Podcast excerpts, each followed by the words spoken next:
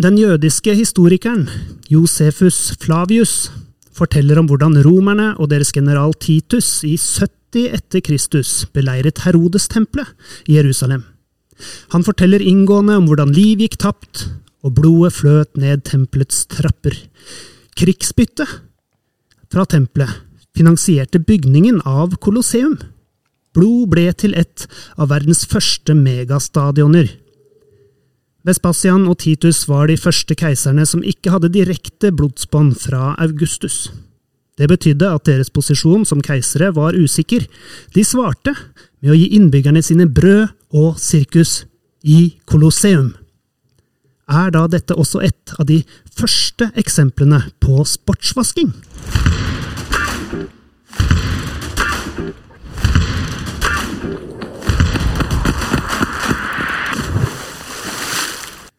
Velkommen til Gullvaffelpodden. I denne episoden har vi funnet en 2000 år gammel historie som vi syns er eh, dagsaktuell. For det ser ut som om keiseren av Roma og familien hans brukte en romersk variant av sportsvasking for å opprettholde sin eksistens som herskere. Jeg er Knut Harald Sommerfelt, og med meg så har jeg min gode kollega Johan Konradsson. Og vi har jo fått besøk av en ettertrakta kar i disse tider for å eh, på en måte bedømme disse påstandene våre i dag. Da. Eh, og det er ingen ringere enn statsviter, tidligere NUPI-forsker, kommentator i Eurosport og en av Norges eh, fremste på kritisk sportsjournalistikk. Grunnleggeren av idrettspolitikk.no, Andreas Seljås. Velkommen. Tusen takk. Ja, vi kan, jo, vi kan jo legge til at keiseren var, eh, var de eneste som hadde lov til å sette opp gladiatorspill. Og akkurat som IOC og Fifa nå har enerett til å arrangere de største idrettsarrangementene i verden, er det noe hold i våre en måte, betraktninger om at en keiser for 2000 år siden drev med sportsvasking? Ja, kanskje. Altså, det kommer jo an på hvordan man definerer sportsvasking. Men en av de elementene som man har snakka minst om i debatten om sportsvasking, det er jo nemlig den innenrikspolitiske, eller den, den indre kampanjen for å bli hyllet som leder, eller som en stor leder. Så på den måten så kan det godt hende at det er et element eh, av sportsvasking. Og så er det en annet viktig poeng med å bruke gammel historie. Det er jo at eh, den olympiske idé, den moderne olympiske idé, kommer jo fra akkurat den tida der, der man bl.a. talte den olympiske våpenhvilen. Eh, der man eh, skulle skape fred. Sånn at eh, det er mange, mange, elementer fra den tida der, men jeg tror vi skal konsentrere oss om hva vi faktisk ser i dag, og ikke bare med sånne kule analogier. Nei, men Vi syns det er litt kult, og vi liker sånne analogier. fordi at ja. sportsvasking er jo litt som moralen i H.C. Andersens bok, 'Keiserens nye klær'. Bortsett fra at det er keiseren som kanskje blir lurt der. Men det handler jo om at hvis man um, ukritisk lytter til hva Eh, hva noen eh, sier, så, så, blir det jo ofte lurt trill rundt. Ja, igjen så vil jeg et, For å diskutere sportsvasking så syns jeg vi skal prøve å, om ikke definere det, så i hvert fall prøve å sirkle oss inn på hva det er egentlig vi snakker om. For det er veldig lett å trekke paralleller til fortiden. Eh, og noen av de parallellene eller analogiene treffer, og andre gjør det ikke. Og så er det et så snakker man om sportsvasking, om alt som er gærent med idretten blir sportsvasking nå, eh, og er det sant? Eh, og en tredje ting er er det noe vi definerer som sportsvasking som er det, men kan definisjonen bli videre? Er det sånn at vi ser oss blinde på f.eks. visse deler av verden eller visse styresett når vi ser på sportsvasking? Så jeg, der, eh, jeg tror at for at vi skal ha en fruktbar diskusjon om hva sportsvasking er, og også eh, hvis vi mener at det er dårlig eller ikke bra, eh, og prøve å gjøre noe med det, så er det veldig viktig å vite hva vi adresserer. Det så. kan vi jo kanskje være enige om, men du er jo en av de som på en måte er med på avsløringen, og, og sier på at du sier på en måte at se, keiseren har ingen klær, uansett. Ja. Er, er, vi med på den? Ja. Ja, men, kan vi, du være enig i det? Jo, jeg er enig i det. Men det som er, hvis vi skal Jeg pleier å si det at for å diskutere sportsvasking, så må vi først prøve å finne ut hvorfor f.eks. stater som Qatar eller Saudi-Arabia eller andre stater, hvorfor de ønsker å investere i sport. Hva er det som er så riktig eller viktig med sport for dem? Og Da sier jeg ofte at det er fire forskjellige elementer. Det ene er en sikkerhetspolitisk eller en utenrikspolitisk dimensjon. Eh, Qatar f.eks. mener, de som har fotball-VM nå, mener at de som har fotball-VM, ikke blir angrepet av nabolandene sine militært. Det betyr at sport er så viktig, eller fotball-VM er så viktig, at det er en sikkerhetspolitisk dimensjon. Og så kan det være en utenrikspolitisk dimensjon som er i eh, forlengelsen av dette. Hvis du ser nå på åpningsseremonien i OL og VM og sånne steder, så er det veldig ofte at det er eh, statsledere kommer på besøk og sitter på tribunen sammen med alle de andre. Uh, og de er jo ikke bare der for å vise seg fram. Ofte så er det handelsavtaler eller andre ting som er en del av den, det opplegget rundt det besøket. Og så er det et annet element, og det er det vi var inne på litt innledningsvis. Det er den nasjonsbyggingseffekten. Dvs. Si at du har et arrangement for å skape begeistring i egen befolkning. Det har vi jo sett i Norge. Eh, Lillehammer-OL 1994. Eh, det var jo noen som kanskje spissformulert sa det at eh, vi stemte nei til EU etterpå, fordi vi trodde at vi var best i verden og trengte ikke hjelp for å, å samarbeide med noen andre etter det, de lekene der. Og det ser du også f.eks. i Kina i 2008 Eh, at uh, sommer-OL i Kina i 2008, som skapte en vanvittig nasjonalisme i Kina, også for de som var motstandere av kommunistregimet. Uh, du hadde eksilpolitikere eller dissidenter som bodde i andre land, som ble veldig lei seg når man ødela fakkelstafetten og sånne ting. Og det, så det er et veldig viktig element, og det, er, det mener jeg er et element som er diskutert altfor lite når vi diskuterer sportsvasking. Mm. Og så er det et tredje element. Nå skal ikke jeg være så veldig sånn akademisk her, men det er, det er, veldig viktig at vi har det på det rene når vi diskuterer sportsvasking, sånn at vi bare ikke kaster begrepet eh, sånn i hytt og pinne. Det tredje elementet dreier seg om investeringer. Det vil si at det er mange som tror at det å investere i idrett gjør at du faktisk kan tjene penger på sikt. At det er et nytt oljefond, f.eks. Hvis du ser på hvordan Saudi-Arabia investerer nå, de bruker vanvittig mye penger, kanskje altfor mye penger på det de betaler for, men de har en tanke om at dette her skal bidra til en økonomisk vekst. Og så er det det siste elementet, og da begynner vi å nærme oss sportsvaskingsdebatten, og det er å få et nytt image. Mm. Endre image. Eh, og, og, og, da er vi inne på hva er sportsvaskingsdiskusjon, for det er det den har dreid seg om. Det er liksom hva slags oppfatning vi har av det, det landet eller den aktøren. Så, og da pleier jeg å si deg også, nå skal jeg komme bare en siste ramsing opp med noen sånne begreper. Og det er at det er tre forhold som må være til stede for at du skal drive sportsvasking. Eh, eller tre effekter, da. Det ene er at du normaliserer staten. Det er ingen som prata om Qatar før de fikk fotball-VM. Altså veldig få, i hvert fall. Norge spilte eh, i OL i Los Angeles i 1984 mot Qatar men, i fotball, men eh, det er ikke så mange som husker det. Uh, og, og, det er en del av hele prosjektet. Vil si at vi snakker om Qatar som en helt hvilken som helst vanlig stat. Og veldig mange i Norge vil si at det ikke er en helt hvilken som helst vanlig stat, når du går inn og ser på hva slags styreform det er, og sånne ting, at den er veldig spesiell. Det er veldig få folk som egentlig bor der. masse sånne ting. Så det, det, er et veldig viktig element. Og hvis du ser på, så på, hvis det er en del av sportsvaskinga, så har jo Qatar lykkes. Mm. Mm. For Vi snakker om dem som Om vi kritiserer dem, det er ikke så viktig, men at vi anerkjenner dem som en helt vanlig All PR er god PR? Ja, på en måte. Og så er det et annet element som er inne i den sportsvaskingsdebatten, og det er at vi skal glemme at de gjør noe gærent. Og Det er det vi har egentlig fokusert mest på nå. Det er jo at uh, Saudi-Arabia og Emiratene er i krig i Jemen. Det er ingen som snakker om det når de investerer i sport og uh, mesterskap og supercupturneringer og sånne ting. Uh, samme Russland, når de hadde fotball-VM. Vi glemte at de, i 2018 at de var i Krim, liksom. Altså, mm. Da de gikk jo inn i 2014. Mm. Og så, videre. så vi skal glemme dem. Glemme at de gjør noe gærent. Og så er det det siste elementet, som, som jeg mener blir på en måte det, det som jeg merka mest på kroppen sjøl som journalist, og det er at vi skal hylle dem som velgjørere. Fordi når Emiratene eller en del av Emiratene går inn og kjøper Manchester City, når da det saudiske oljefondet har gått inn og kjøpt eh, Newcastle, eh, Qatar eier PSG Hvis du kritiserer de klubbene eller de oppkjøpene eller det kommersielle bak det, så vil supporterne i de klubbene gå rett i strupen på deg. Fordi de mener at det er bra for klubben deres, og, og at det er bra for dem. Og da får de en sånn på en måte mange mange sånne mini-små PR-propagandister, eller hva jeg skal si, som på en måte forsvarer det oppkjøpet for alt det har vært, og driver med sånn whataboutism og jammen alle andre er like ille og sånne ting. Og det er en del av hele logikken bak, bak sportsvaskinga. Mm. Så det er en grunn til at de går inn, og så er det også en måte de ønsker å fremstå på. Det høres egentlig eh, veldig nyansert ut når du forteller. Eh, og, og, det, og, det, er smart på en måte også.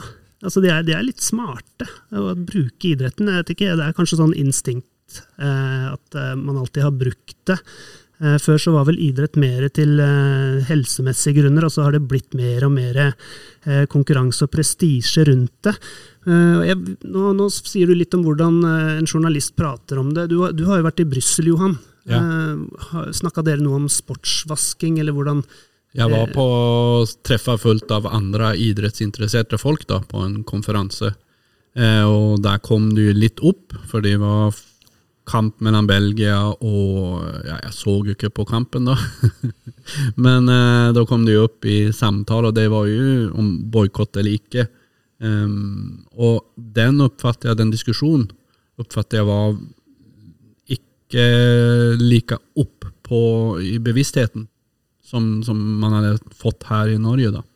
Så tror det er sånn resten av Europa, kanskje minus Tyskland, da, oppfatter også det du sier om fans og det eget lag. da.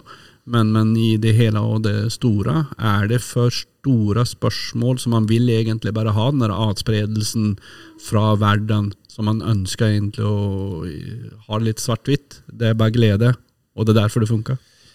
Ja, altså jeg tror at eh, vi, en del av Europa, ser på dette på en helt annen måte enn resten av verden. Og det kan være mange grunner til det.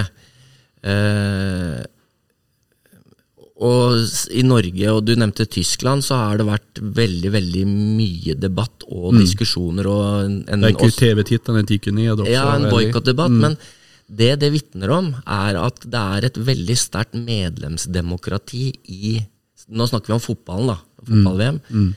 Eh, debatten i Norge starta jo på grasrota eh, mm. og gjorde at det ble en boikottdebatt, ekstraordinær ting. Mm. Eh, Lise Klaveness ble valgt til president, kom rett ut av det blå nesten, og på en måte et produkt av hele debatten. Og står da mm. plutselig i Qatar og snakker makta midt imot. Mm. Og det er et resultat av medlemsdemokratiet. Eh, og det samme i Tyskland. Der har man jo en litt annen demokratisk modell, for det er medlemsstyrte fotballklubber. Så du kan ha Bayern München, som har sponsa Qatar, som har da en supporterbevegelse som er veldig, veldig mot den sponsoravtalen. Som kan stå på årsmøtene og virkelig være skarpe i tonen. Og det blir jo en håndgemeng nesten noen ganger Oi. på de møtene, fordi at eh, konflikten mellom ledelsen og grasrota er så sterk. Ja, fordi de, de må ha majoritet for altså, å kunne få lisens? Det er ikke lov å Det er, lov, det er, det er medlemmene som eier over 50% sånn at de har veldig ja. mye makt da, på den måten. Ja. Eh, og, men, og da, Det gjelder ikke så veldig mange steder i Europa at medlemsdemokrati i idretten står mm. så sterkt. da. Eh, så, så, det er, eh, og det gjør da altså at debatten her blir mer åpen, og man samler inn mer informasjon og sånne ting. Så det tror jeg er et veldig viktig element når det gjelder den motstanden. Mm. Og så er det jo sånn at Når du er et utvikla land, så har du på en måte et syn på menneskerettigheter. Du har et mer utvikla eh, Hva skal jeg si det er viktig å ikke bli sånn nedlatende her, men altså det, vi snakker om menneskerettigheter på veldig individuelt nivå, da. Mens mm. i andre deler av verden så snakker man om menneskerettigheter på et kollektivt nivå.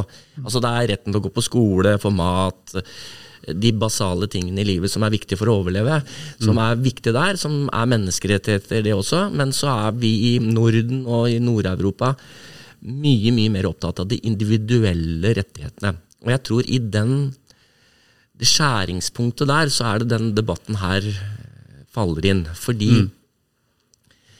eh, veldig mange andre steder i verden så er det like ille, kanskje, eller nesten like ille som i Qatar. Og, og, da er det liksom helt De tenker ikke på at det mesterskapet skal dreie seg om å forbedre menneskerettigheter, det dreier seg om fotball. Mens vi mm. da i Nord-Europa tenker mer på at det henger sammen. Mm. Det er litt det du sier, Johan, at det, liksom, det, er, det er ikke boikott. Idretten skal ikke ha svaret. Eh, men, men, hva med politikere? Ja. Um, vi har jo Anniken jo, men bare for, ja. bare for, å fullføre det. For ja. Det som er litt av greia, er at det blir sånn også dem-problematikk. Mm. Og når du snakker om sportsvasking, så mener jeg at sportsvaskingsdefinisjonen og debatten har blitt for mye også dem, og ikke, ikke på hva det egentlig er konseptet dreier seg om. Fordi at vi, Det vi ofte snakker om når vi snakker om altså sportsvasking Altså Motstanderne, de som vi da sier sportvasker, sier også, også dere? Ja, altså det, det Når vi snakker om sportsvasking her, så snakker vi ja. automatisk om et land i Midtøsten, eller Aserbajdsjan, ja, eller mm. Russland, mm. eller som bryter menneskerettigheter og er mm. autoritært. Men jeg tror at hvis man skal på en måte ha en fornuftig diskusjon, av det inne på tidligere, så må man på en måte se at selv demokratiske stater kan drive sportsvasking. Ja. Mm. Eh, vi har faktisk et eksempel på det. hvis du ja, og, og, det trenger ikke å dreie, det, det trenger ikke å dreie seg om menneskerettighets, eh, rett, menneskerettigheter nødvendigvis. Hvis vi på en måte kan komme til denne erkjennelsen, mm. så er det mye lettere å diskutere sportsvasking med land som vi vanligvis ikke sammenligner oss med. Fordi da kan vi prøve å finne ut ja, det her er sportsvasking, det er sportsvasking. Begge deler er ille, på en måte, men vi må mm. ha forskjellige virkemidler for å få bukt med det som ikke er bra. Dette er kanskje ikke et eksempel på sportvasken, men kanskje en sånn politisk navitet. Lyssna på dette. And that money's just starting to flow. So I'm, I'm confident by the time the Olympics come, we can end homelessness on the streets of LA. Dette var borgmesteren i LA som uh, mente at uh, bare vi får OL, eller når vi har fått det og har bygd alle disse boligene, så vil det ikke bli noe hjemmeløse i LA. ja, det er et sånt eksempel vi har hørt mange ganger. London, ja. OL i 2012 var et sånn supereksempel. Da skulle man liksom rehabilitere hele østkanten av ja. London. Og så har det ikke funka helt sånn som man trodde. og og så videre. Men det med Los Angeles er egentlig et veldig veldig godt eksempel eh, som kan brukes som i diskusjonen om sportsvasking og mm vi hadde jo den samme debatten når vi skulle ha eh, OL i Oslo i 2022. Da var det sånn at eh, studenthybler kunne bygges eh, vi kunne, forske, altså vi kunne, gå foran i køen i Oslo for å bygge nye studenthybler og sånne ting som kunne gjøres om til leilighet Nei, som eh, deltakerlandsby som kunne gjøres om til studentleiligheter. Man kunne få veiprosjekter litt fortere i gang. Jernbane mm. og flyplass. Det var ikke måte på. Nå kanskje jeg drar på litt, men det var i hvert fall um, logikken. Mm.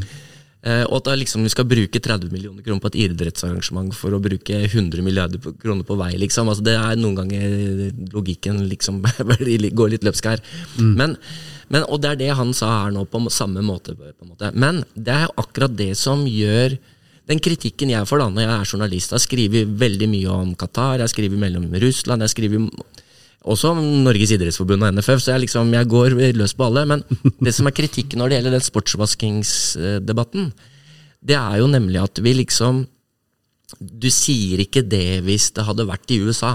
Det er Qatar. Det er for, for, blir kalt for rasist noen ganger, eller orientalist og sånne ting. Mm. Men akkurat Los Angeles, der de faktisk skal gjemme unna husløse pga. et OL, mm. så er det jo akkurat den samme diskusjonen og de samme problemstillingene vi står overfor, og som vi må ta. Mm. Og Det er da jeg mener at det kan ikke være også dem i den diskusjonen. Er det sportsvasking, eller er det urettmessig behandling av en befolkning for at idrettsarrangement skal foregå, så må vi ta dem overalt, uansett hvor det er. Eller, ikke... eller, ikke bry seg om det problemet, for det problemet blir løst. Det vi har hatt uh, eh, OL i Los Angeles, så nå trenger ikke jeg å snakke om det, for det er jo løst. Ja. ja. Og så er det det som er ofte det som er, vanske, eller det som er vanskelig pedagogisk øvelse noen ganger, da, hvis vi kommer inn på f.eks. idrettens autonomi og, og ja. sånne vanskelige ja, problemstillinger, mm. det er jo det at Sånn som i USA, da, når de har OL, så er jo offentlig betaler du ikke av krone. Det er bare private penger. ikke sant? Mm. Og så er idretten er selvstendig på den måten. Og det er en annen problemstilling enn hvis du f.eks. går til Saudi-Arabia, eh, der liksom myndighetene, eller Aserbajdsjan, eller hvor det er, og de bare liksom klinker til. Det er, det er, nesten ikke noe forskjell på idretten og nasjonale myndigheter. Mm. Så det blir to helt forskjellige organisasjonsstrukturer, men ofte de samme problemstillingene på bakken. Men da må du også tilnærme deg det forskjellig. Norge er jo på en måte en sånn mellomløsning, holdt jeg på å si. på en måte. Altså Vi får mye penger fra det offentlige, men samtidig så ønsker idretten å være selvstendig. Og det blir no en pedagogisk vanskelig øvelse når du f.eks. drar til utlandet. Er det en offentlig organisasjon, eller er det ikke? Ja. Det kan bli litt sånn uh, uavklart, uh, hvis du ikke kjenner det. Ja. Um, Her blandes politikk og idrett veldig såsa sammen, rett og slett. Der har du beskrevet det. Altså hvordan vi sier at idrett og politikk ikke henger sammen. På visse plasser så henger det jo veldig godt sammen, for det, det er eh, politikken altså hersker eh, som eier idretten, mer eller mindre, og gjør det mulig.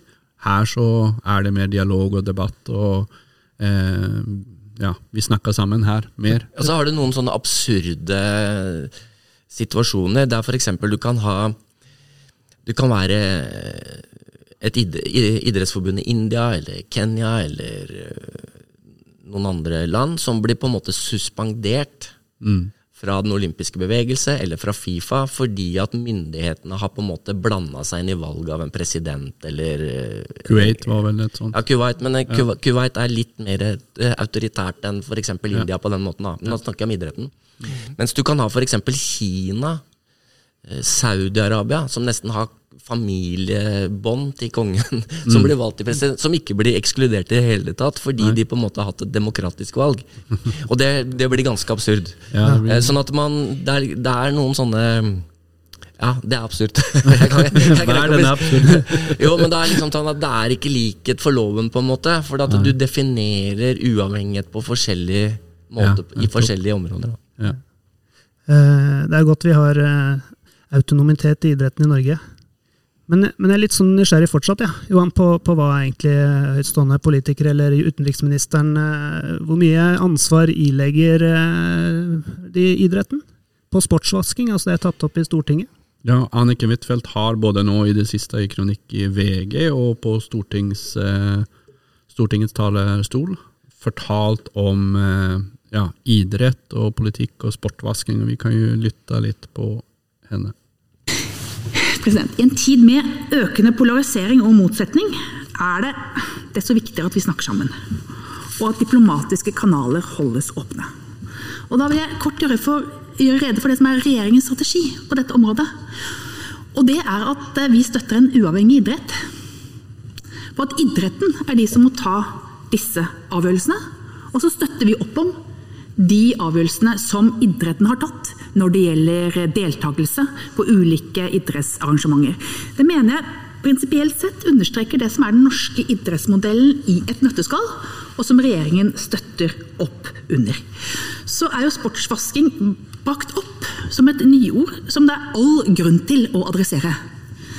Men jeg syns jo egentlig ikke at sportsvasking fungerer særlig bra.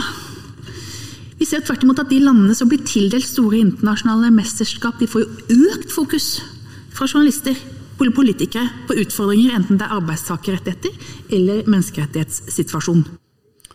Jeg sa jo at det, det virker ikke, og du innleder med at jo, det gjør det. Så du har egentlig svart på spørsmålet her. Er det en liten for sånn enkel tilnærming på eh, dette utenriksministeren? Eh, veldig sånn hjemlig måte å ha den norske modellen som om den skulle fungere i utlandet. Trenger vi tenke annerledes også utenrikspolitisk? For idretten vil vel sannsynligvis bli brukt enda mer i framtiden, for det, det funker jo. Eh, Så hva gjør vi da? Altså, dette vil det så seg sammen, det er absurd, det er mye. Og idretten klarer neppe å styre verden sjøl, selv, selv om vi skulle ønske. Så vi må på en eller annen plass så må, vi, må vi tenke sammen. Og hvordan, hvordan skulle man klare å få til noe sånt? Eller altså, hvordan skal man tenke der borte?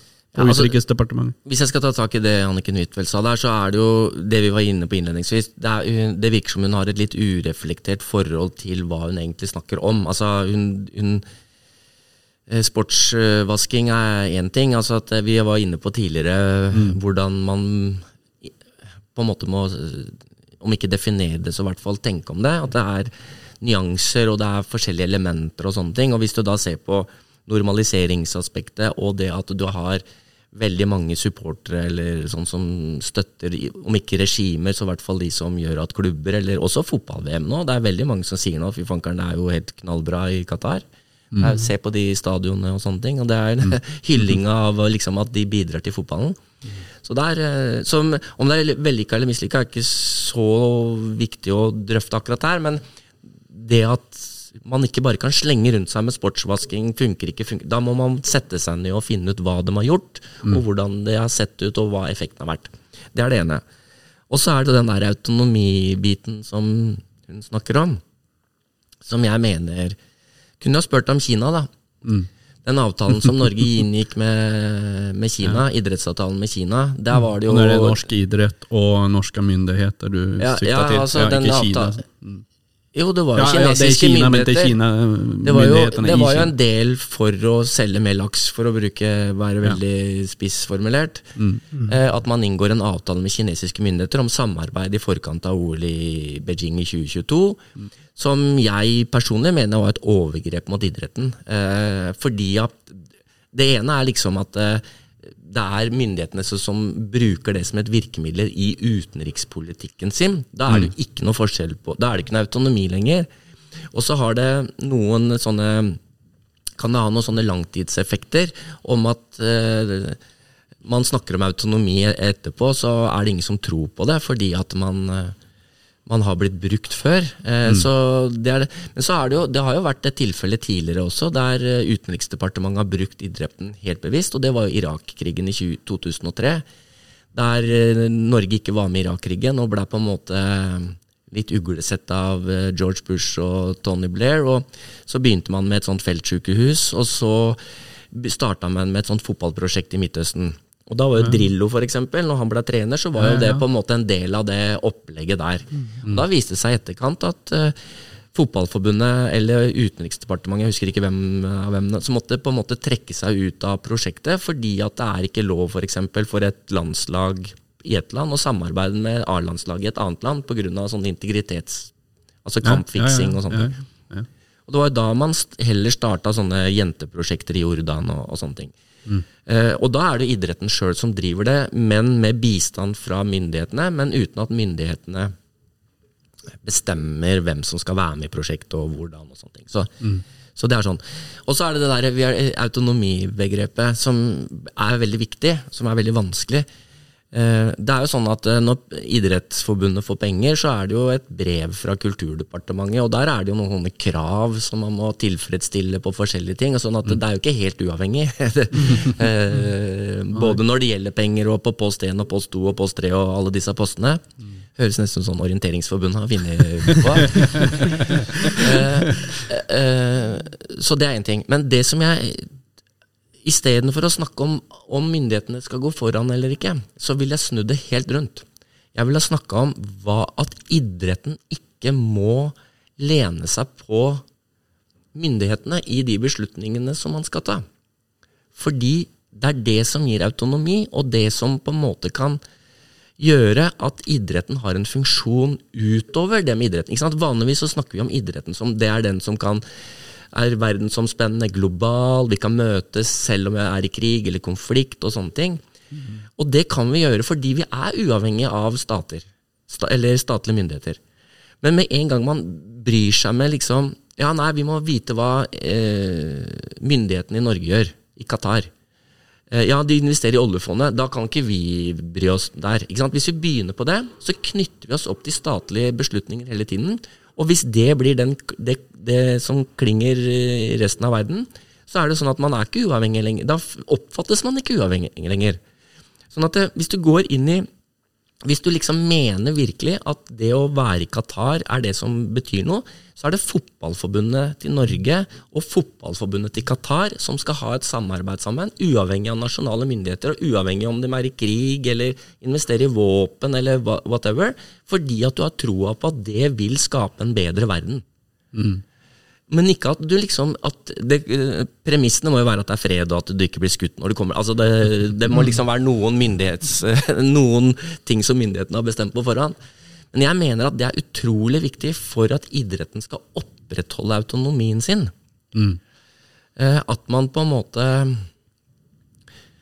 har sitt eget regelverk. Og hvis du går inn i regelverket til Fifa, for eksempel, hvis vi snakker, fortsetter med fotball-VM, så er det sånn Det er jo eh, LGBT-rettigheter, det er menneskerettigheter, det er individuelle rettigheter. Står det i etiske retningslinjer, og det er tildelingskriterier basert på menneskerettigheter.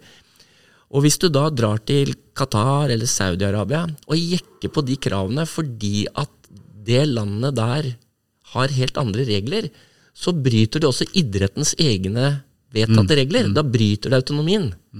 Og jeg, Det mener jeg er det debatten står om, ikke at du er rasist eller kulturrelativ. Altså det, der, det er så mange, mange sånne slengord som kommer, istedenfor at man setter seg ned og tenker på ja, idretten har en universell verdi, men den har ikke noe verdi hvis det er stater som bestemmer hvordan du skal opptre i det og det landet. Det skal, da må det være likt overalt. Da mener jeg du har autonomi. Reell autonomi.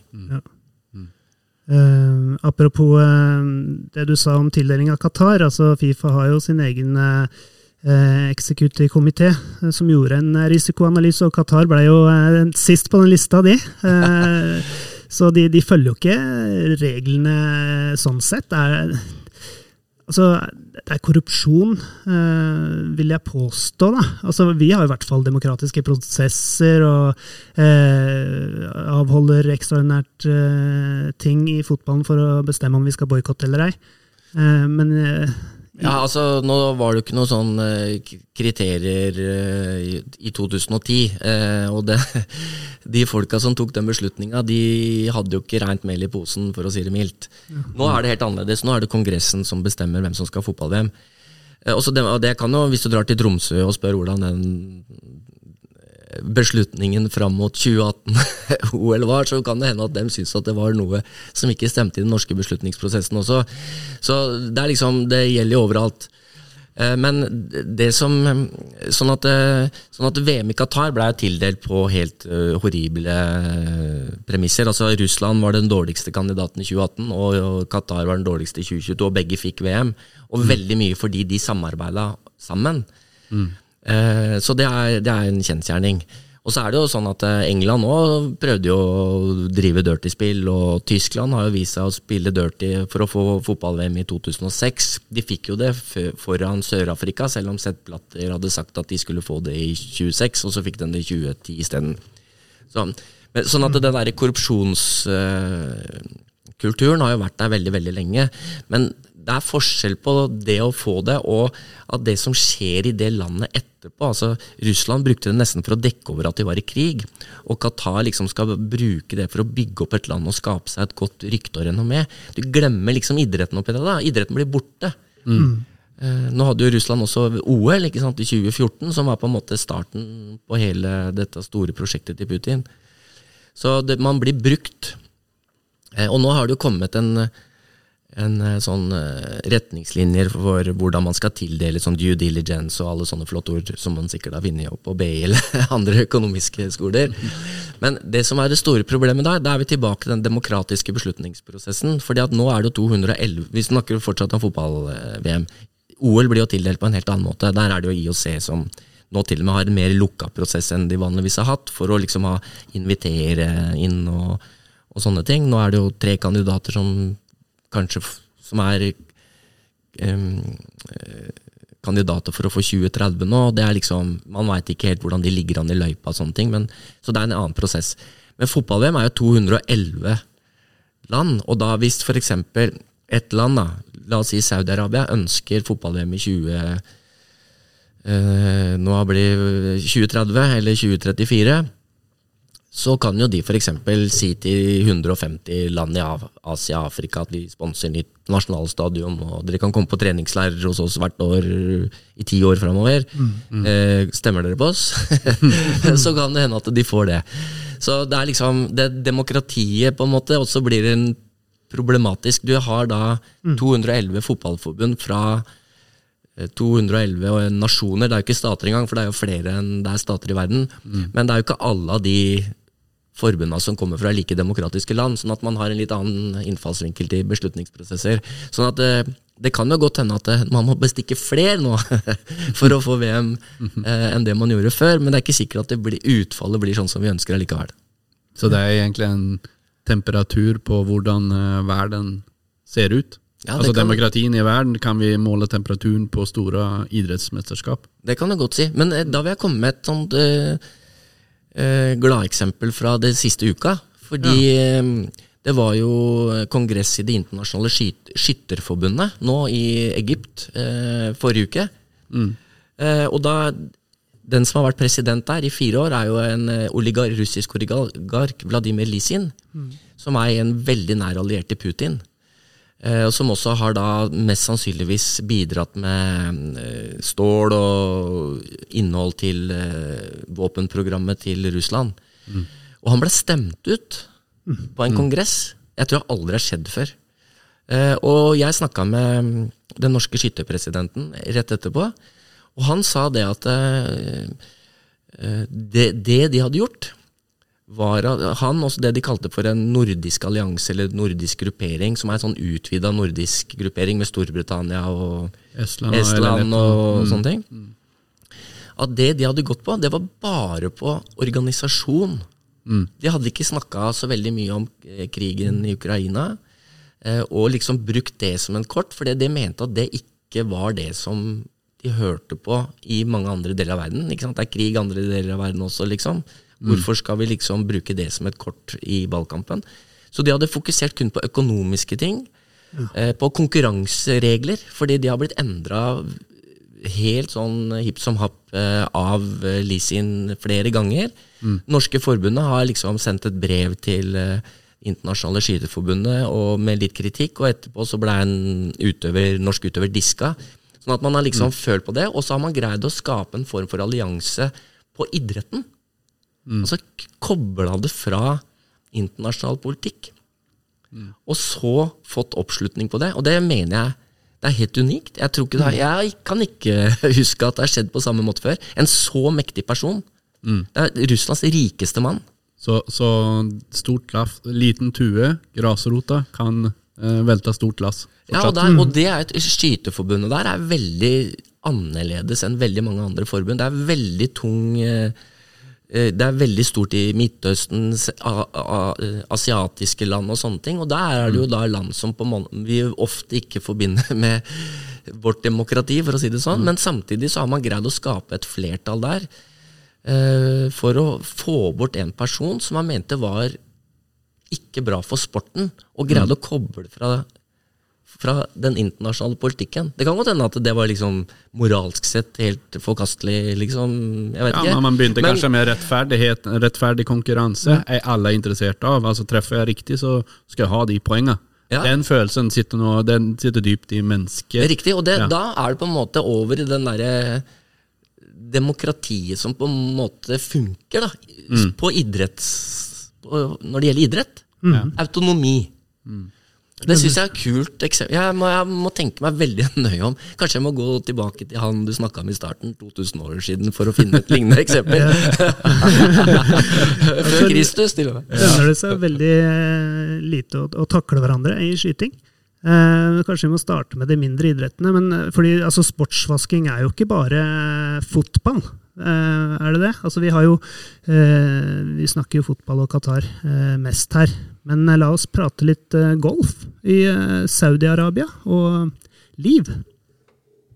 Evolution can be uncomfortable, but we love this crazy game enough to try. So join us, because the future we see is bright. The future of golf is here. Og framtiden av golf eh, bruker eh, faktisk eh, liv, altså romerske tallet for 54, eh, som er antall slag hvis du spiller birdie på et, en par eh, 72-hullsbane. Eh, Den har jo på en måte blitt beskrevet som et forsøk på å forbedre omdømmet til Saudi-Arabia. Gjennom sportsvasking. Har du noen tanker om at det er riktig, Andreas? Ja, altså, Det er et veldig spesielt, eh, hele det eksempelet der, på mange måter. Det ene er det sportsvaskingsaspektet, som helt tydelig er en del av prosjektet. Og så var det vi snakka om tidligere, hva er sportsvasking, og er det kanskje en del av noe mye mye større? For Hvis du ser på hva Saudi-Arabia har investert i de siste åra, så er det enormt. Nå skal de ha eh, asiatiske vinterleker i 2029. De ønsker til og med vinter-OL. De vil ha sommer-OL, de vil ha fotball-VM. Sånn at, men det som er med golf, er at det er på en måte veldig høyt betalte stjerner som spiller der. Som gjør at eh, Og veldig høyprofilerte. Og så har du en, en, ikke en sånn kanskje en kritisk masse som du kan ha i fotball eller kan ha i en del andre idretter. Eh, som gjør at det er en takknemlig gjeng du forholder deg til. da. Eh, Men det er interessant som et eget eh, eksempel på hva sportsvasking kan være, eller uttrykk det har. Men det som er det mest interessante, som er, går inn i den debatten vi snakka om i stad, om autonomi, det er jo at den utfordrer jo konkurransesystemet i idretten. Fordi at veldig mange som er på Nå er ikke jeg så god i golf, men Europaturen og PGA og sånne ting, de går jo over fra den turneringa til den andre. Og nå har det jo blitt en rettssak eh, om de kan få USA, beholde PGA-poengene sine, f.eks.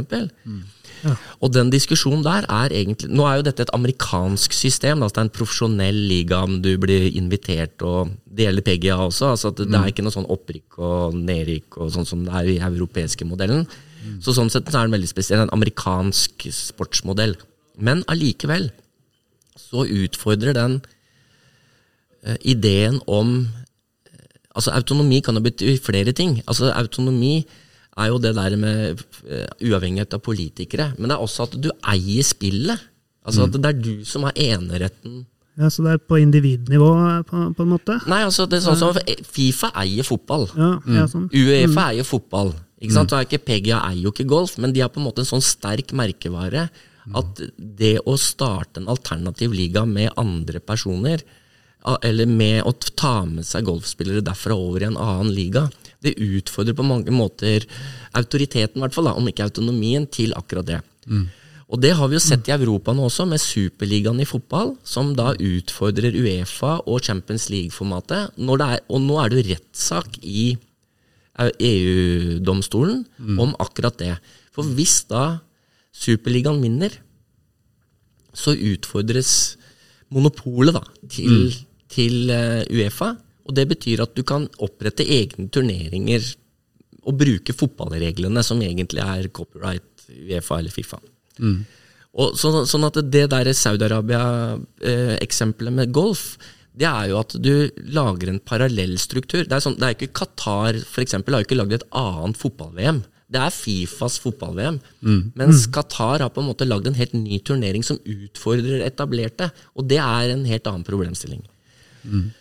Så det, Men de bruker det jo for å frem, vise seg selv som velgere. De sier eh, dere golfspillere har fått for dårlig betalt, her skal dere få god, eh, godt betalt for dere er så flinke. Og det er det de bruker, spillerne som går over og, og sier her kan vi tjene penger, og alle får start eh, ikke kontingent, men start Ja, ja. Og det, det, som er, det som er litt underkommunisert akkurat når det gjelder det, er jo kvinnegolferne.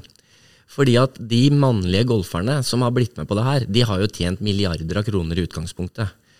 Mens eh, eh, kvinnegolferne, de har mye mindre betalt. Og hvis de nekter å være med på disse det, er- Tidligere hadde noen nevnt Saudi Golf, som var på en måte forløperen til Liv Golf.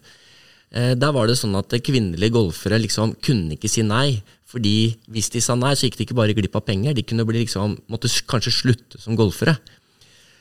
Sånn at de på en måte har utnytta seg av det også, at de blir med fordi at de ikke har noe valg. Altså yrket deres blir borte hvis de takker nei. Mens det gjelder jo ikke de mannlige, Så her er Saudi-Arabien som velgjørere av kvinner. i Ironien, anførselstegn. da. ja, ja, ironien er full, Ja, fullendet. sånn at, og det, det, hvis det er flere Det er bare noen i golf eh, som er, kjenner golf godt, som fortalte meg, og det, det syns jeg var veldig spesielt. Og da er det sånn at eh, du kan gjerne kritisere utøvere fordi at de blir med på sånne ting. Men i visse situasjoner så er det på en måte Du har jo et valg, men det blir på en måte det valget blir liksom helt disproporsjonalt. da, For det mennene har på en måte valget, for de har tjent to milliarder i utgangspunktet.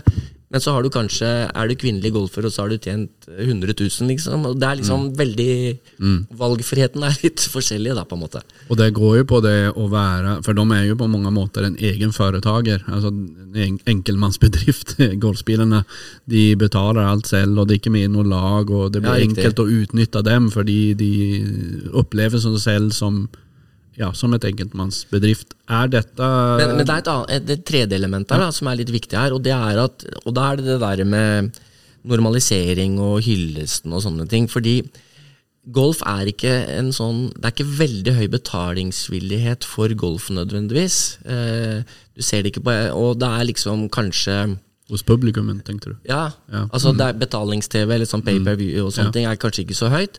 Eh, og hvis du ser på de kanalene som Liv Golf sender, så er det jo kanaler som ikke har redaksjonelle flater som NRK og TV 2. Det er jo Viaplay, eh, Eurosport, eh, som på en måte sender dette her bare som et underholdningsprodukt. som du får ikke noe motstand heller i, på sendeflatene da, om kan problematisere dette her og sånne ting.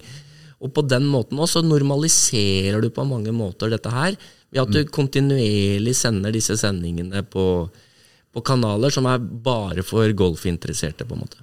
Hva vil utfallet av denne juridiske striden eh, på en måte i USA ha, da? Eh, Hva vil den gjøre eh, med fremtidens internasjonale golf? Altså Det som jeg tror er første Hva skal jeg si Det det står om mest, tror jeg, i utgangspunktet, ved siden av sånn rett, hvem som eier idretten og sånne ting, det er jo utøvernes valgfrihet. Du har jo hatt noen tilsvarende diskusjoner i svømming. Om svømmere f.eks. kan delta på private turneringer som er utenfor eh, altså Fina og Jeg husker ikke det europeiske forbundet akkurat nå. Eh, Du har hatt i skøyter. eh, At mm. skøyteløpere kan gå i sånne private turneringer og ikke i sånne verdenscuprenn og sånne ting. Og så har du golf nå. Og det, det som jeg tror er utfallet her, som er jo på en måte at du får en bossmann-dom i andre idretter. Det tror jeg er kanskje det som er det mest sannsynlige utfallet her. Og også det kanskje en del forbund frykter, fordi da mister man helt kontrollen på er ut, vi en, utøverne eh, sine. Da er vi bare en ultrakommersiell aktør, en underholdningsindustri, der man Så det tror jeg, Og så er det da etter hvert er det konkurranse Altså hvem er det som har kan arrangere konkurranse Alle kan jo i utgangspunktet arrangere konkurranse, men eh, jeg tror det er veldig få som kan nå starte fotball-EM, f.eks. Uh, utenfor Uefa. Men hvis det kommer en dom der det liksom Uefa eh, enten taper og taper masse penger, eller man kan liksom kalle det fotball-VM og bruke Fifas regler i en annen turnering, f.eks., så kan du ha at Europa deler seg to, liksom. og få to, altså I boksing, da. Du har fem belter, liksom. Ja. Ja, er, det, er Liv bare et sånt kapitalistisk prosjekt og har det rett eh, til, eh, til en plass i et fritt marked? Um, er det bra? Uh, Eller kan det være med på å, å styrke muligheten for, for å sportsvaske? Altså, det er jo noen tanker kanskje å ta, uh, ta med seg. Hva, hva er den neste idretten? Er det tennis? Det veit jeg ikke. Eh, altså nå er jo, Hvis du ser på vi er, vi er sånn, eh, Det er veldig mange idretter som de engasjerer seg i. og så er Det det kommer an på hvor du har lyst på innflytelse. Hvis du ser på den lista over hva Saudi-Arabia har investert i, så har de siste siden 2018 Jeg har en sånn oversikt. Det er liksom, det er bryting, det er eh, motorsport. Formel 1 har jo blitt veldig, veldig eh, inn. Der er det jo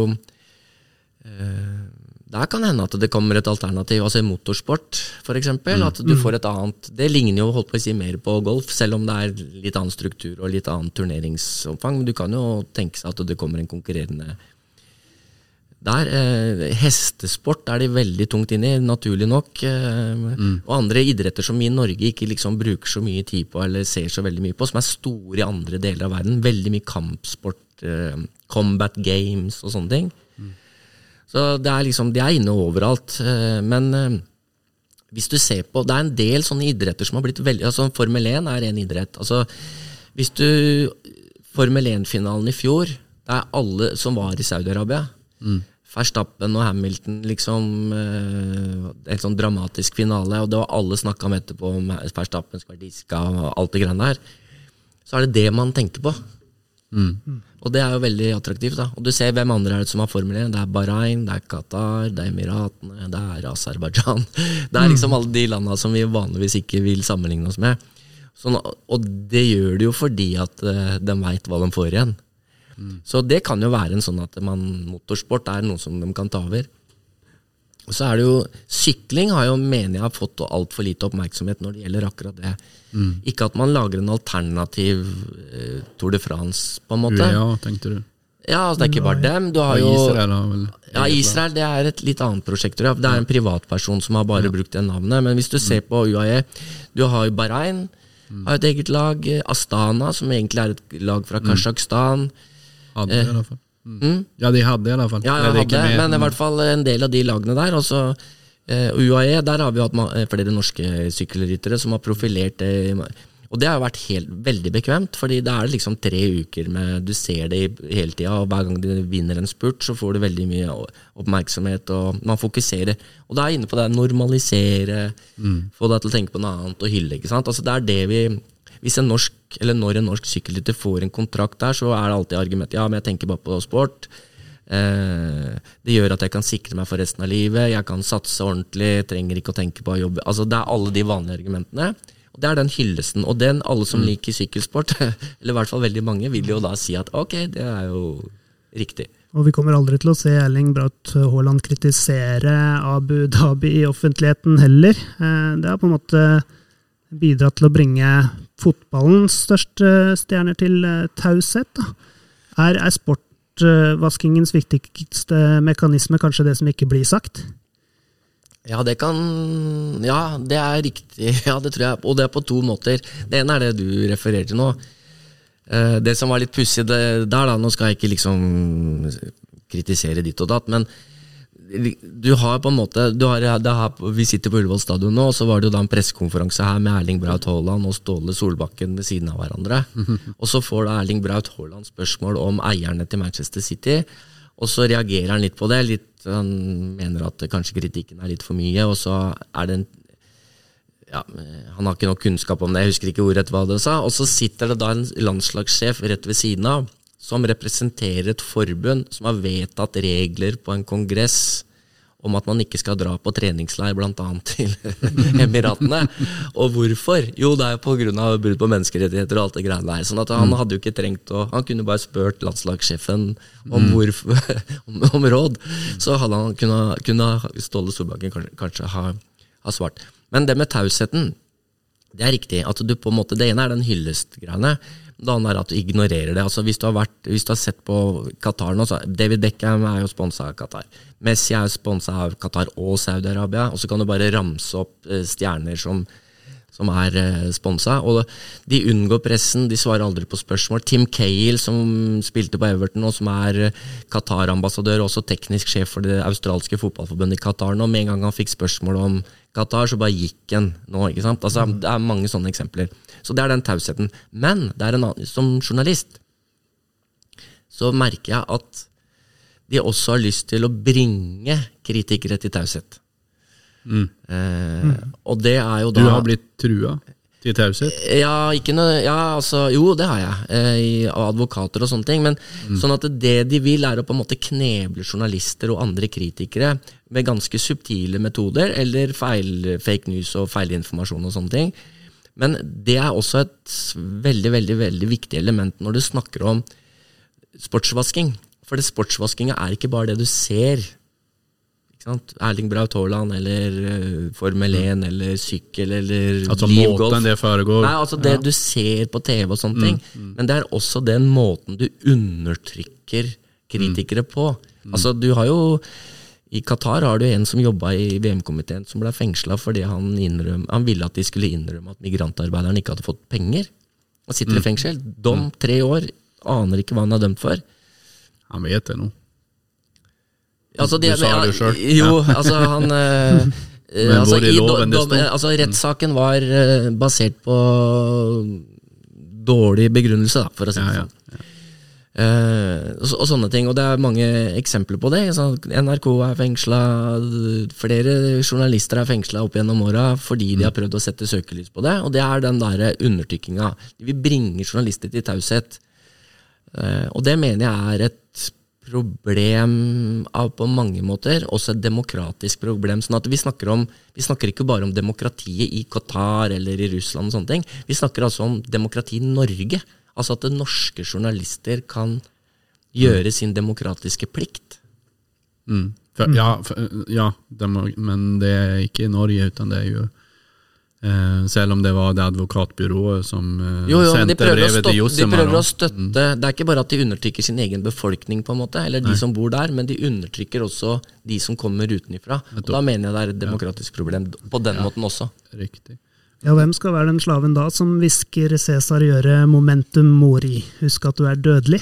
Eh, Det er jo Hvis det ikke de kritiske journalistene. Ja. Ja, nå veit jeg ikke om slavemetaforen er så god når vi snakker om, om fotball-VM i Qatar, men uh, der er det mange migrantarbeidere i hvert fall som ikke har noen å hviske til i det hele tatt. Så Nei, men da er jo dere journalister den som uh, ja, skal fortelle de herskerne at Ja, eh, Men uh, altså, vi, i Gullvaffelpodden så prater vi jo med om de frivillige idretten. Vi kommer jo fra et land hvor idretten heldigvis er autonom og, demokratisk. Og framgangen på autoritære stater utgjør det en fare for folk her eh, hjemme. Altså, vi snakker jo om eh, ildsjeler som faktisk bryr seg da, om at eh, enkeltindivider altså sørge for at de har, det, har sosial tilhørighet, føler mestring, har en mening, og så er fokuset i mediene at uh, uh, ja, på migrantarbeidere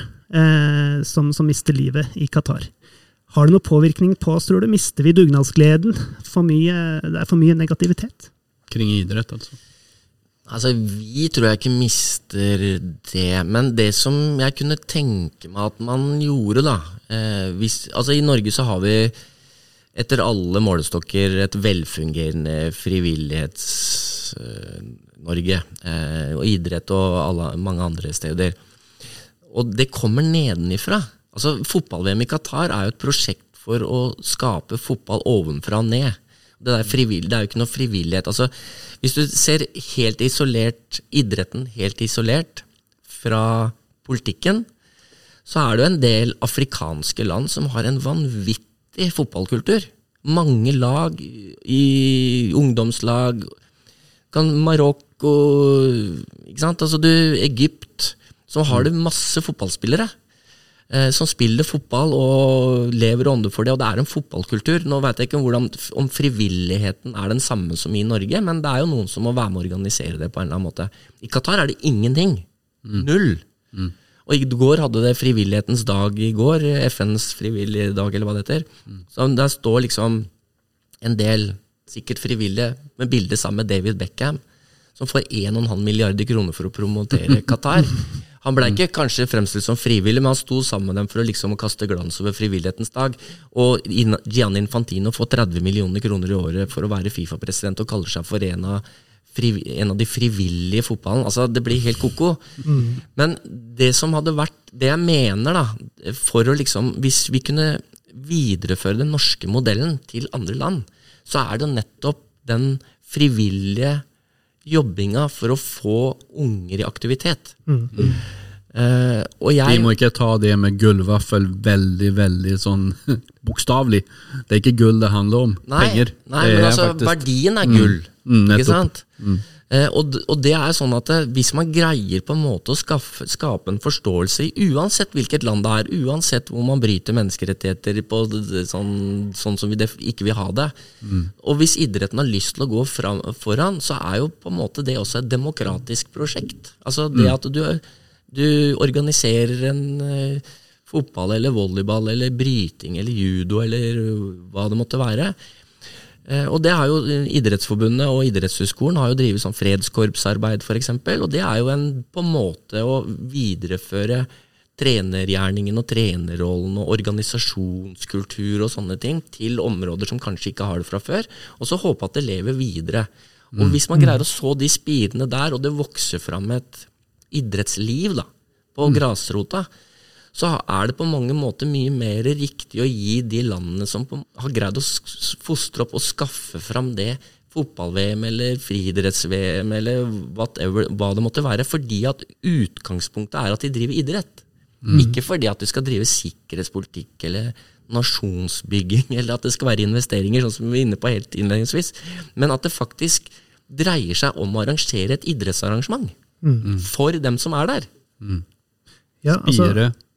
Spire og eh, den derre forsoningsmuligheten idretten har på tvers også. Det er handler om vanlige mennesker med samme interesser, eh, felles interesse om å drive idrett. Og jeg tenker på sånn eh, en eller annen gang i framtida, så er er kanskje krigen i, Ukraina slutt? Hvordan kan idretten da bli brukt i forsoning? Altså Forsoning er jo noe jeg har holdt på med faktisk det jeg starta med når det gjaldt idrettspolitikk. Eh, fordi jeg var forsker på NUPI, og vi starta et prosjekt som het Sport og forsoning. Og det, jeg skal faktisk undervise på idrettsskolen nå i januar, om, litt om det igjen. Eh, eh, og det som var utgang... Vi, da fikk vi penger av UD for å forske på dette her, og skape et sånt eh, grunnlag for å bedømme idrettens rolle, bl.a. i konfliktsituasjoner. Og da var det det vi skulle prøve å finne ut. Det var liksom eh, hva, hva er forsoning? Altså Hvordan definerer vi forsoning? Nå er vi inne på det definisjonsspørsmålet igjen, men det er veldig viktig å vite hva det er. Hva slags mekanismer du kan bruke for å forsone, uavhengig av idrett. Men hva er det så? Er det sannhetskommisjon? Er det rettsoppgjør? Er det sånne ting? Er det, var dette før eller etter Mandela? For det er det jeg forknipper med forsoning. Ja, ja, Han er jo den som har blitt liksom, Hver gang noen sier at idrett er bra, så er det Mandela man siterer. Og så er det det som vi prøvde å være litt djevelens advokat på, eller prøve å gå inn i. Det er liksom hva er det som funker? Alt der funker ikke. Og da, det, og da Jeg kommer til svaret, altså. Jeg må bare komme med en innledning. Eh, det som var, og da var det sånn Først definere for hva er forsoning som. Forskjellige mekanismer. Men så var det også hva slags idretter er det du, som funker? Eh, Hvem er det som organiserer idretten? Det er også et eh, sentralt eh, element. Og det som vi fant ut da, på, av de sakene vi studerte, så var det de største, eller de eneste suksess, suksesshistoriene vi fant, det var i de situasjonene der idretten sjøl arrangerte eh, forsoningsprosjekter. Eh, og ikke at det var statene som tok initiativet. Altså Nå er vi inne på det autonomisporet igjen. Og det var f.eks. At, eh, at du har f.eks. i Iran så er det det iranske bryteforbundet og det amerikanske bryteforbundet samarbeider veldig godt om bryting. Uavhengig av hvor jævlig det er på toppen, liksom. Mm. Uh, Eh, I kalde krigen, Sovjetunionen og USA de der de arrangerte jo friidrettsstevner sammen. Selv om det var atomtrusler og Cuba-krise og alt mulig, så konkurrerte de med friidrett. De arrangerte sånne, sånne mm, friidrettsturneringer i Sovjetunionen og USA. Men da var det friidrettsforbundene som arrangerte det. Og hvis du ser på mer sånn grasrotsarbeid, sånn NIF har holdt på med, og sånne ting, så er det jo NGO-er som De mest vellykka prosjektene er jo en, altså NIF er jo en NGO som da opererer med fredskorps eller eh, forskjellige bistandsprosjekter. Og De har på mange måter en ringvirkning som både bygger ledere, skaper aktivitet og sånne ting. Men med en gang statlige myndigheter tar eierskap, eller er de som initierer det, så blir det politikk i det med en gang. Og da blir det mye mer prestisje. Og hvis man skal liksom ha forsoning mellom Ukraina og Russland, eller Russland og resten av verden, kanskje, eller i hvert fall den vestlige verden, så er det ikke sånn at Putin og Jens Stoltenberg liksom skal bli enige om at nå setter vi i gang et idrettsprosjekt. Da må det f.eks. være da Fotballforbundet til Ukraina og fotballforbundet til Russland må finne ut at de kan f.eks. spille en vennskapskamp eller ha eh, leir for barn eller et eller annet. Jeg veit ikke helt hva det skal være. Og jeg veit ikke om det funker heller, om det er fotball eller hva, hva det måtte være. Eller om det noen gang går an å bruke det. Kunstløp? For, ja, for eksempel. Eller langrenn? Ja, ja, hvis det er noen langrennsløper igjen. Men for det, det som er litt av det som er litt av problemstillinga her, er at i det forskningsarbeidet som vi holdt på med, så var det et veldig viktig premiss. Og det er at det myndighet, Da er vi inne på myndighet, hvor viktig myndighetene er. det er at myndighetene må på mange måter være enige om noe først. Det må være fred, det må være, da må inngått en eh, fredsavtale, mange sånne ting, som gjør at det, idretten på mange måter ikke er den som går først, men at de følger tett på, sånn at det, og er en, på en måte en katalysator for det mellomfolkelige. For Hvis det ikke er fred, så kan du jo liksom bare spille en kamp, og så plutselig blir det krig igjen. Eller at det blir for mye presti, og at ikke myndighetene liksom er de som organiserer fotballen eller den idretten man måtte bruke. Men at det faktisk er idretten sjøl. Da er vi inne på det autonomispørsmålet. Det blir ekstremt viktig. Fordi de som gjør det, må ha tillit til hverandre. Hvordan var det med pingpong-diplomatien og Nixon og Kina og sånn? Uh, Altså, det sånt- hvilket nivå var det? Det føler jeg var det er, nasjonalt. det er, ja, det er på en litt annen måte. Det er, det er jo mellom stater. Eh, og det som skjedde da, var jo at uh, det hadde jo vært hemmelige møter mellom Kina og USA en god stund. For å finne ut om man hadde muligheten til å inngå et økonomisk samarbeid. Altså, da var det jo, De var jo ikke gode venner, for å si det sånn. Og det var jo også et forsøk fra Kina for å komme seg inn i FN og, og sånne ting. Og bli godkjent av USA. Eh, og da hadde det vært eh, under eh, hånden, eller i det skjulte, mange, eh, mye forhandlinger. Og da plutselig inviterte Mao amerikanske bordtennisspillere som var på VM i Japan, til å spille bordtennis. Og det var en test for å finne ut om amerikanerne faktisk mente alvor med en form for forsoning. For hvis de hadde nekta der og ikke vært med, så hadde det vært et bevis på at det var ikke noe reell vilje i USA til å være med på de for Så der var det på en måte en, en test eh, på om alt det andre de hadde snakka om, det var alvor i det. Men tror du, tror du da de landslaget i, i, i bordtennis ringte Hvita huset og sa 'har vi lov'? Nei, nei, nei. Jo, de, jo, de måtte jo da klarere det her eh, hjemme først. Eh, Det er, så vidt jeg husker. Det som er litt morsomt med akkurat den historien der, det er jo at eh, det er jo i Norges bordtennisforbund var jo mm, Tidligere generalsekretæren her var jo en av de første vestlige som spilte bordtennis mot kinesere før det VM her som, i Sverige som en del av oppladninga til, til dette her. Det, må, det er en veldig kul historie. Det kan jeg snakke om en annen gang. Ja. Eh, Så, så det der, men det der, akkurat det pingpongdiplomatiet Også det som er veldig viktig med bordtennis, pingpong, altså bordtennis, snakker vi om da. Det som er veldig viktig med det, det er også valg av idrett. Fordi det som var greia der, var at alle amerikanere og alle kinesere visste at Kina kom til å gruse USA. Så det var en del av den diplomatiske dealen, på en måte. Fordi det var ikke om å gjøre at, at det skulle ikke være en kamp. Det skulle være at Kina viste sin makt, på en måte.